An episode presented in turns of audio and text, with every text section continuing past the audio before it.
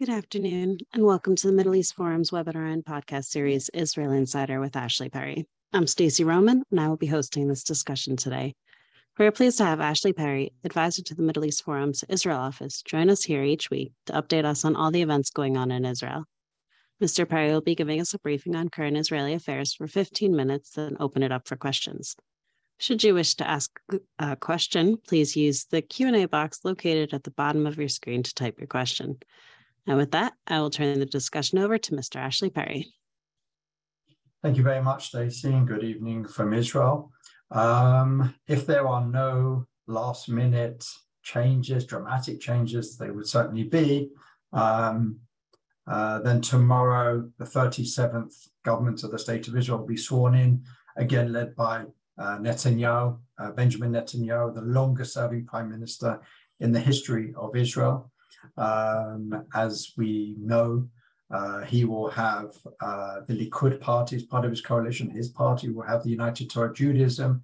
We will have the Religious Zionist Party. We'll have Otzma Yehudit and the single, single seat Noam party, uh, which will give him a majority of 64. Um, there's been a lot of uh, talk about exactly what will be in the coalition agreements, what will be the coalition guidelines. They were released today. The coalition agreements themselves were signed uh, today. They had to be handed in 24 hours before the swearing in of the government, or at least the discussion, the Knesset discussion, the swearing in of the government, which will start 11 o'clock uh, Israel time uh, in the morning tomorrow. Probably the discussions will go on uh, for a little bit. I'm sure the opposition will have much to say, as it has uh, in recent weeks. I say the opposition, the current government, the future opposition. It gets a bit confusing um, because officially uh, Netanyahu is still the leader of the opposition and Yair Lapid is still prime minister. Um, but basically, there's, there's no great surprises. Much of what was talked about is in the final agreements, the coalition guidelines, which have to be formally handed in as decided by the basic law, which is, as we've discussed um, many times in the past, are sort of a quasi uh, constitutional basis, but they're very vague. They, we will strive to do this, we will strengthen that, we will try and do this, we will support that. There's nothing specific, you know, like for example, on housing, we will try and lower the cost of housing. and that's something that governments have been trying to do uh, for a lot of time.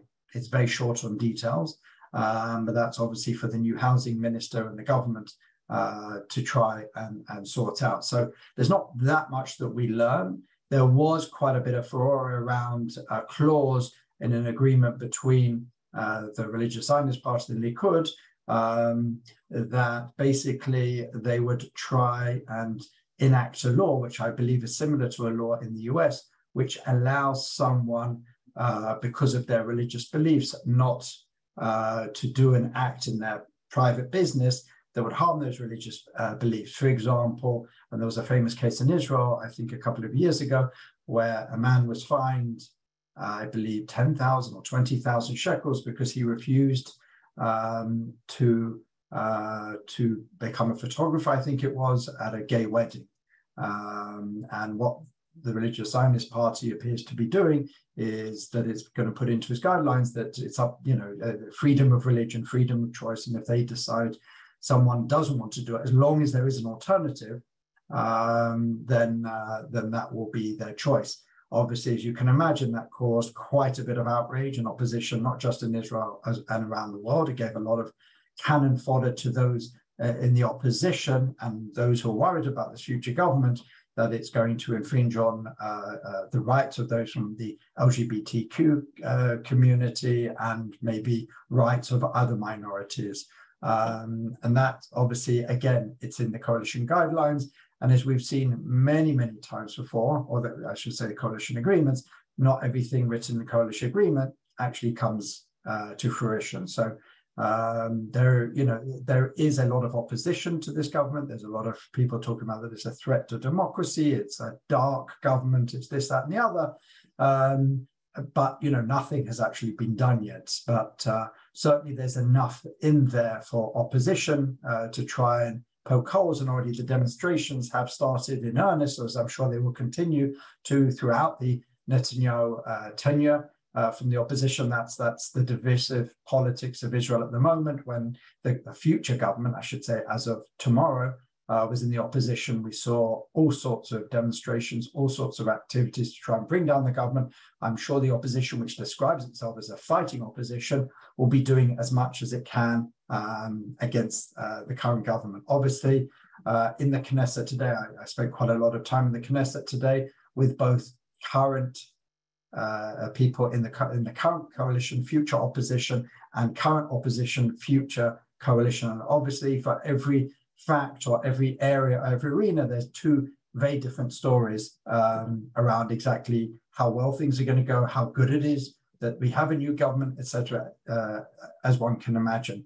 Um, what there was today and what is going on as we speak, the real drama at the moment is within the Likud, because while the last uh, few weeks since the since the results were officially declared and since Netanyahu was given the chance to put uh, through a, a, government. All discussions were in what his future partners will get from uh, from not just policies, but importantly, what positions they would get. And they've been known for, to a certain extent, uh, for a while.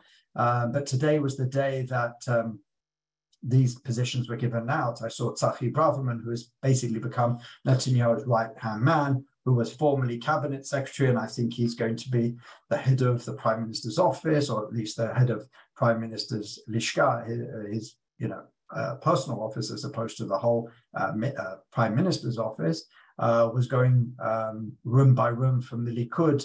Uh, potential ministers and those who saw themselves as ministers to relay the good and bad news. Many of them made their way to Netanyahu's office to receive this news. Now, the, uh, there's quite a, a, faction within Likud who is certainly extremely upset about all the what they would uh, argue are plum positions given out to some of the partners, and they would argue not that much left uh, for the Likud. Um, some of the positions we know uh, so far are Defense Minister will be Yoav Gallant. That's certainly no surprise. That's the, the, the, first name that people were talking about for, for a long time. Foreign Ministry, interestingly, and, and, this is really uh, what became a bit of drama today, Foreign Ministry, which is the other very high level position um, uh, that was left to the Likud, has not yet been officially given. Netanyahu would like to give it to his former ambassador to the US and very close confidant, Ron Dermer, uh, someone who grew up in the US, someone who's very familiar, intimately familiar with American politics. Um, but because there is so much discontent in the Likud, it's highly unlikely at this stage he'll be able to give him that position. I'm sure he'll find something else for him. Uh, so the question is, what would happen next? Well, when Dermer's name was removed from the table, uh, Yisrael Katz, a former transportation minister and foreign, uh, former foreign minister, assumed that the position was his, that he didn't see any other uh, particular competition, especially as Amir Ohana, another name touted um, for the foreign minister's position, uh, was declared to be um, uh, the head of the Knesset, chairman of the Knesset, speaker of the Knesset. He'll be the first openly gay uh, speaker of the Knesset and basically the third person in line of command in Israel after the president and prime minister. So when he his name was taken off and Dermer's name was taken off, Israel Katz assumed that the position was his. And he was summoned to uh, Netanyahu's office where he was basically told that not so fast. Not only are we going to have rotation on uh, for, the foreign minister's position. As we know, there's a few positions which are on rotation, which means two years and two years. Uh, Smotrich uh, and Deri um, famously are going to have uh, two years each in the finance ministry. And when uh, Katz came and heard that it will be rotation, wasn't the worst news that he heard during that conversation, because the worst news he heard is that he wouldn't even be first. He would actually be second to Eli Cohen. Eli Cohen comes very much out of left field. He's not really, wasn't really up until recently seen as a top level Likud um, candidate, not someone with too much uh, foreign policy experience, not someone who is, you know, really at the top end of what people would assume would be an obvious uh, foreign minister. And the fact that Israel Katz, who thought he was just going in to receive the formality of becoming uh, foreign minister was told not only will you not be foreign minister, you not only have it on your own, you'll actually have it second, left him fuming. And he said, then I will not take it. And he was offered another ministry in conversation and, and refused to take it. Yisrael Katz is the sort of head of a little group of uh, Likud members with uh, Dudi Amsalem, uh, uh, Bitan, and a few others who are really, really unhappy. None of them got the positions they wanted. So there's going to be a very strong uh, group of resistance within the Likud. We already saw that today. Uh, during the first faction meeting, as we know, this Knesset has actually been uh, in existence for a few weeks now. And every week, usually, every single party has a faction meeting. The press is invited. It usually happens on Monday. Up until today, the Likud had not held a faction meeting. And uh, as many people suggested, including um, Danny Danon, who also uh, sees himself as a, a, a, person for a potential high ministry, uh, asked why the, well, didn't ask, insinuating the reason that there was no faction uh, meeting held is because uh, there would have been a lot of complaints and rejection about what Netanyahu was given to his partners over what he's given to Likud. So if you include Danny Danon in that group, and there's a few others, um, Netanyahu is going to have a little bit of a problem. You know, at least at least for now, he's going to have a little group of uh, resistors. I mean, it, you know, it could be, it could include Nir Barkat, who's becoming a very powerful uh, figure within the Likud. Um, but that all will be played out. But the fact is that there is a group of very popular, let's say pretty popular, you know, not the most popular, but pretty popular Likud uh, people who have very good connections up and down the country with Likud activists, uh, municipal players, etc., etc., who are extremely angry and will openly challenge Netanyahu, at least, uh, you know, to a certain extent. Um, and again, that, that's before this this government is even started uh, to go. So we don't know exactly yet who's going to get all the different positions.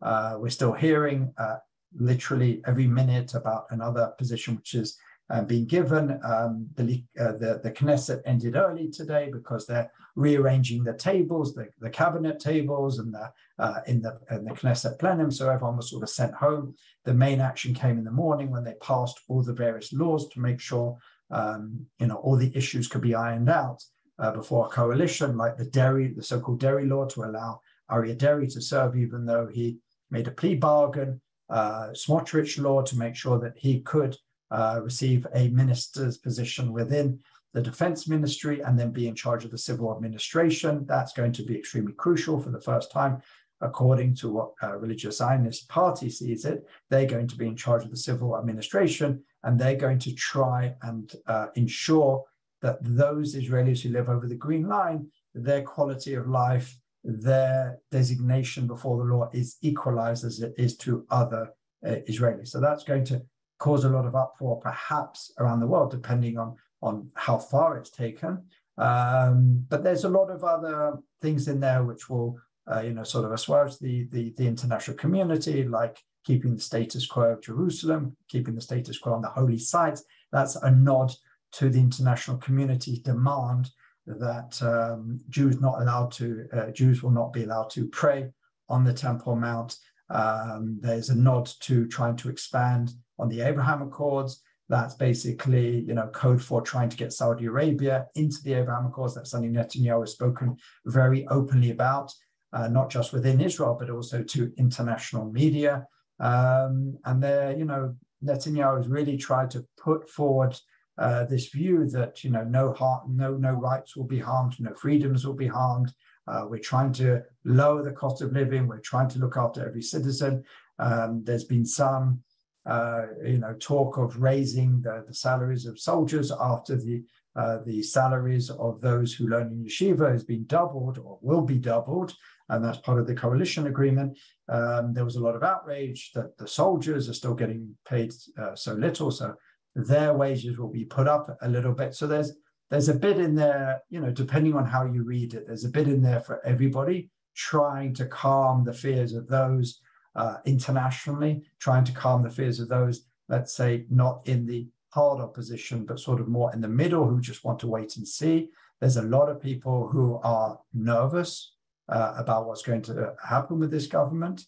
Um, there's a lot of people, obviously, who are pleased with what's going to happen in the government. But at the moment, we really don't know because, as I've said, the coalition uh, uh, guidelines, the coalition uh, agreements are nice, Uh, they give a they give a, a, a, sort of direction on where this government's going to go, but they don't necessarily mean uh, that there's going to be um, you know anything materialized. You know, there's plenty of clauses that have been written in coalition guidelines throughout the years, throughout the decades in the state of Israel, never saw the light of day, and were there just to get the agreement signed, and then sort of either forgotten or pushed aside or all manner of mechanisms to make sure that uh, it never happened, or just that there wasn't any great interest. But at the time, straight after elections, they had to look like they were fighting for their particular electorate. So, regardless of what has been talked about, what has been signed, what has been agreed to, what has been broadcast, the real work starts tomorrow with the swearing in the government. Uh, there will be a change of power. Interestingly enough, uh, Netanyahu does not want to have a public uh, exchange of power in the prime minister's office. He didn't do it when he was replaced by uh, Bennett as prime minister, and he's not going to do it now with Lapid. Uh, but usually, all the current ministers and all the incoming ministers usually have a big ceremonial um, uh, a, a, ceremony of uh, exchange of powers. Both the incoming and the outgoing minister speak about what they have achieved. Obviously, in the case of the outgoing and the incoming, of what they would like to achieve. So that could also give us a little bit of a taste of what how the ministers see their particular positions in the coming days. And with that, I'm happy to answer any questions on this or other related issues. All right, thank you so much. So the the first one we have in is Barry Werner asks, is it possible that the resistance to the new Netanyahu government will bring the government down? And Steve Podolsky uh, follows up, what would happen if the disenfranchised Likud left the party? Well, let, me answer the last one first because that's um, in in the the sort of attention that the Deri law, the Smotrich. I mean, these are not obviously the official names, but these are the ones that the media gave them and everyone refers to. There was an interesting law that was pushed in as well, uh, obviously hurriedly because uh, you know they wanted to get it ahead of the coalition, uh, the swearing in. Was the fact that they cancelled a law which would have allowed f- uh, four members of Knesset to break off from a party now, interestingly enough, as I said before, there were at least four extremely discontented Likud members of Knesset. Now, I don't think they would have broken off because, you know, I'm sure they're looking long term and it hasn't been so good for those who've, uh, you know, left the Likud in the past. So I don't think they would necessarily would. But while there is that opportunity legally, it is something that they can hold over Netanyahu. It's something which, you know, can potentially make life uh, difficult for him. Um, so that was uh, interesting that, that that particular happened uh, as well. Uh, that was passed in today. The the possibility that the opposition will fell this government immediately or very soon is very very small. Netanyahu has a nice uh, majority. Again, you know, 20 years ago, a four seat majority is not considered that big, but we've had quite a few governments now, um, years where you know, governments have been uh, existing on, on a one seat majority on 61. Um, so 64 certainly does give some breathing room. Will this be the government? Will it see out its days? Highly unlikely, um, because no government uh, simply has since the beginning of the state of Israel. Will there be some change in the makeup of the government at some point?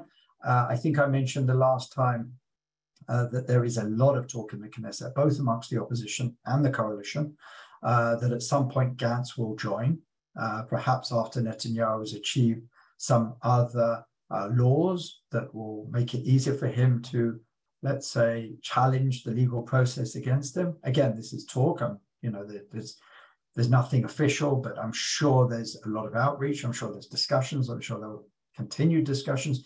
If you ask me whether uh, Netanyahu would probably prefer someone like Gantz uh, to some of the other partners he has in the government? I think probably yes. It will be easier for him. It will be easier for the international community to digest. And as I've said, the fact that he put Yoav Gallant in the defense ministry, it'll be relatively easy to replace him with Benny Gantz if he should join in the future. But again, a lot will have to be decided by then. A lot there'll be a lot of um, uh, you know decision making in the in the coming uh, uh, months on that. But at the moment, you know, this government will be sworn in. It will, um, it will not be felled in the coming months. That you know, I, I just simply don't see that happen. And usually, with a government of this makeup, if we look in the past, they usually last longer than other types of government. It's more stable. No one pretty much in the current government will want to break up this government because it'll be hard for them to go to their electorate and say, well, we could do better.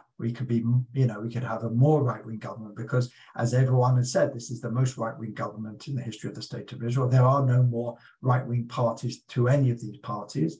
And if a party decided to jump ship and break up this government, it would, it would be very hard for them to explain to their electorate why they would do so. So up until the time that that happens, I don't think there's any chance that the uh, the opposition will fail this government. But again, things can change in Israeli politics pretty quickly. Well, thank you so much for uh, touching on Gantz there. That was that was my personal question. I was wondering where we sit with him. Um, David Weiss asks, is there an existing Knesset parliamentary mechanism by which, if events in the politics warrant, Lapid and his allies could replace the far-right parties and maintain a coalition with Likud without new elections? I mean, that could happen if Netanyahu would want it, but he doesn't want it at this point. Lapid, as I said, Lapid is far less likely. If you look if you look at the opposition, the most obvious party is uh, the National Unity Party of Benny Gantz. Even perhaps, even if he doesn't bring everyone across, there's some former Likud people there. Don't forget, there's some people in the party like Gideon Saar, Zev Elkin, who are more right wing than many of the mem- the current members of the Likud.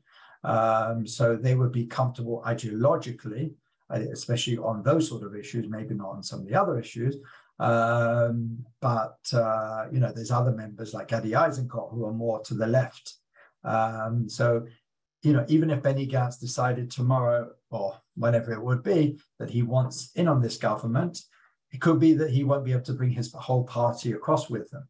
Uh, maybe some will resign, some will refuse to go. Maybe he'll only be able, be able to bring a part. If he doesn't bring his whole coalition, then he will have to sit with at least some of the current far right uh, religious parties, um, as opposed to sort of getting rid of them all, which is what some have posited could happen in the future.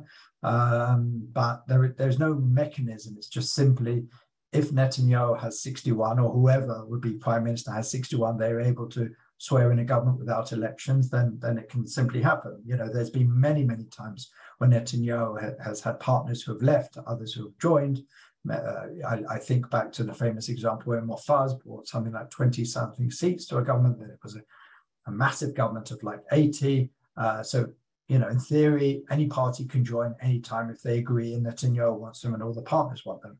Uh, there's no other mechanism to force Netanyahu to take partners. That's not the way uh, Israeli political system works.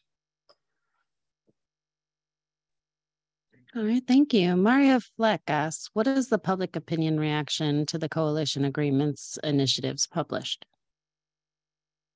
Um, I haven't seen a poll uh, recently, um, so it's it's hard to sort of get a, a sense of it at this point. And uh, you know, that there's as I said, there's been a lot of outrage. You know, a lot of the media, which are you know not necessarily great big fans um, of this government have obviously, you know, tried to slam it, tried to attack it, tried to make any little, you know, detail uh, turn or twist it. You know, uh, again, if we think of that uh, issue with the LGBTQ uh, community being refused service, they, they made it into something that it wasn't necessarily. I'm, I'm not I'm not justifying. I'm not saying. But the you know the way it was actually written is it they believe the, the future uh, uh, government believe it actually gives more freedom to people to, you know, to basically use their conscience. Uh, that's the way they would frame it, that it gives more freedom. Well, obviously, their opposition and much of the media would frame it as they're giving less freedom because then you can dis, uh, disqualify or discriminate against someone because of uh, who they are. Uh, that's not what that's not what the the, the, agreement says, but there's certainly enough in there for opposition to jump on and make it a big thing. But then there's you know, the coalition will say, well, they've made it into something it isn't, and uh, and and it's simply just it, it's a way to ensure that a situation where someone doesn't get fined for uh, basically just espousing their values uh, and not uh, taking on uh, a business relationship with something which goes against those values. That's what they would argue.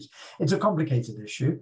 Um, I understand it's something the US was grappling with a, a, number of years ago. I think there was a also a famous a famous uh, uh, a case where someone asked them to make a cake for a gay wedding, and a, a, a religious Christian said uh, a baker said no, we we refuse to work for that, and and I think there was a law legislator which allowed uh, a business to do so. So I think uh, that's something which very much I think the initiator of this, which is Simcha Rothman, who is going to be the head of the uh, Knesset Committee on uh, Law, uh, Justice, and Constitutional Issues, uh, is very much modeled a lot of what he's trying to do on US laws.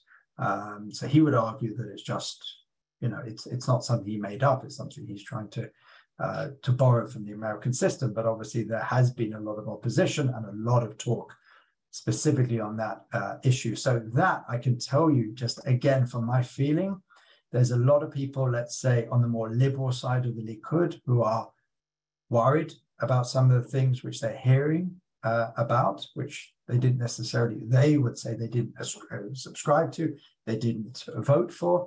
Um, but again, we have to see really what's going to be enacted, what's going to pass. Uh, because as I said, uh, these agreements at the moment are guidelines.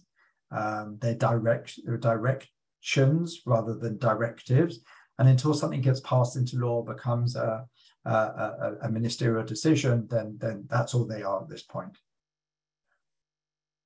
Thank you so much. An anonymous attendee asked, does labor have a big, big role in either of uh, the government or the opposition? The Labour Party? No. Yes. No. the bottom line is no. I think they have four seats in the opposition. Um, no. They have a very small role in the opposition. They're one of the smallest parties in the opposition. Um, you know, the historic party, which, you know, was the was the ruling party for since that from 1948 to 1977. I think this is the lowest. Yeah, I'm pretty sure that this is the lowest they've ever been. And the Meretz Party, which is the party to the left, are actually were completely wiped off the political map. Didn't even pass the electoral threshold. So the left and the far left in in, in the current constellation is is minimal. It's down to four. Uh, whereas I think in the last Knesset it had like 13, something like that. So um, no, the Labour Party will have a very small role even in the opposition. Thank you. Um, Carrie asks, under the new government, do you think that we will see a change in policies, especially the peace process with the Arabs and the Palestinians? And Barak Korkmaz follows up, do you expect a game changer from this government, uh, like Begin Shir, Shamir, Sharon, Netanyahu, all right wing leaders uh, did revolutionary things in terms of international relations. Well, I, I, I, use the example, you know, when people are outraged and say this government is going to be the end of things, it's the end of democracy in Israel. They said the same things about Menachem Begin in 1977, and he went for peace in 1979 with Egypt. And then you had Ariel Sharon, you even had uh, Shamir, who went to Madrid, the Madrid conference in 1991.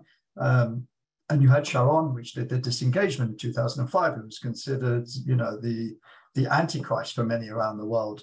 Um, so I don't know if that's necessarily uh, a guide for this government because I don't think it will. I think it could make bold gestures regionally um, if it can. Some say that the fact that the sovereignty light has been put back on the table. It's not really sovereignty. There's a big argument exactly what in the guidelines is to do with sovereignty. It's not really sovereignty, uh, but there's certainly been hints of sovereignty. But a lot of people are suggesting that that's another gambit by Netanyahu um, to bring the Saudis in by saying, I, am prepared to give up sovereignty if Saudis um, uh, agree to peace and formal relations with Israel.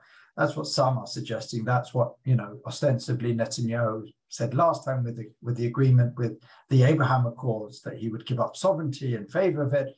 I don't think that's going to have them rushing to the table. You know, they were fooled once. I'm not sure they'll be fooled again. Uh, as far as the Palestinian issue, no, it's it's not going anywhere. It's not even because of this government, as we've seen in the last year, with a very centrist or centre left or or you know a, a government even with an Arab party in it there were no moves forward towards peace. Um, Mahmoud Abbas has no interest. Um, he'll be sitting from the outside as he was for the last however many years.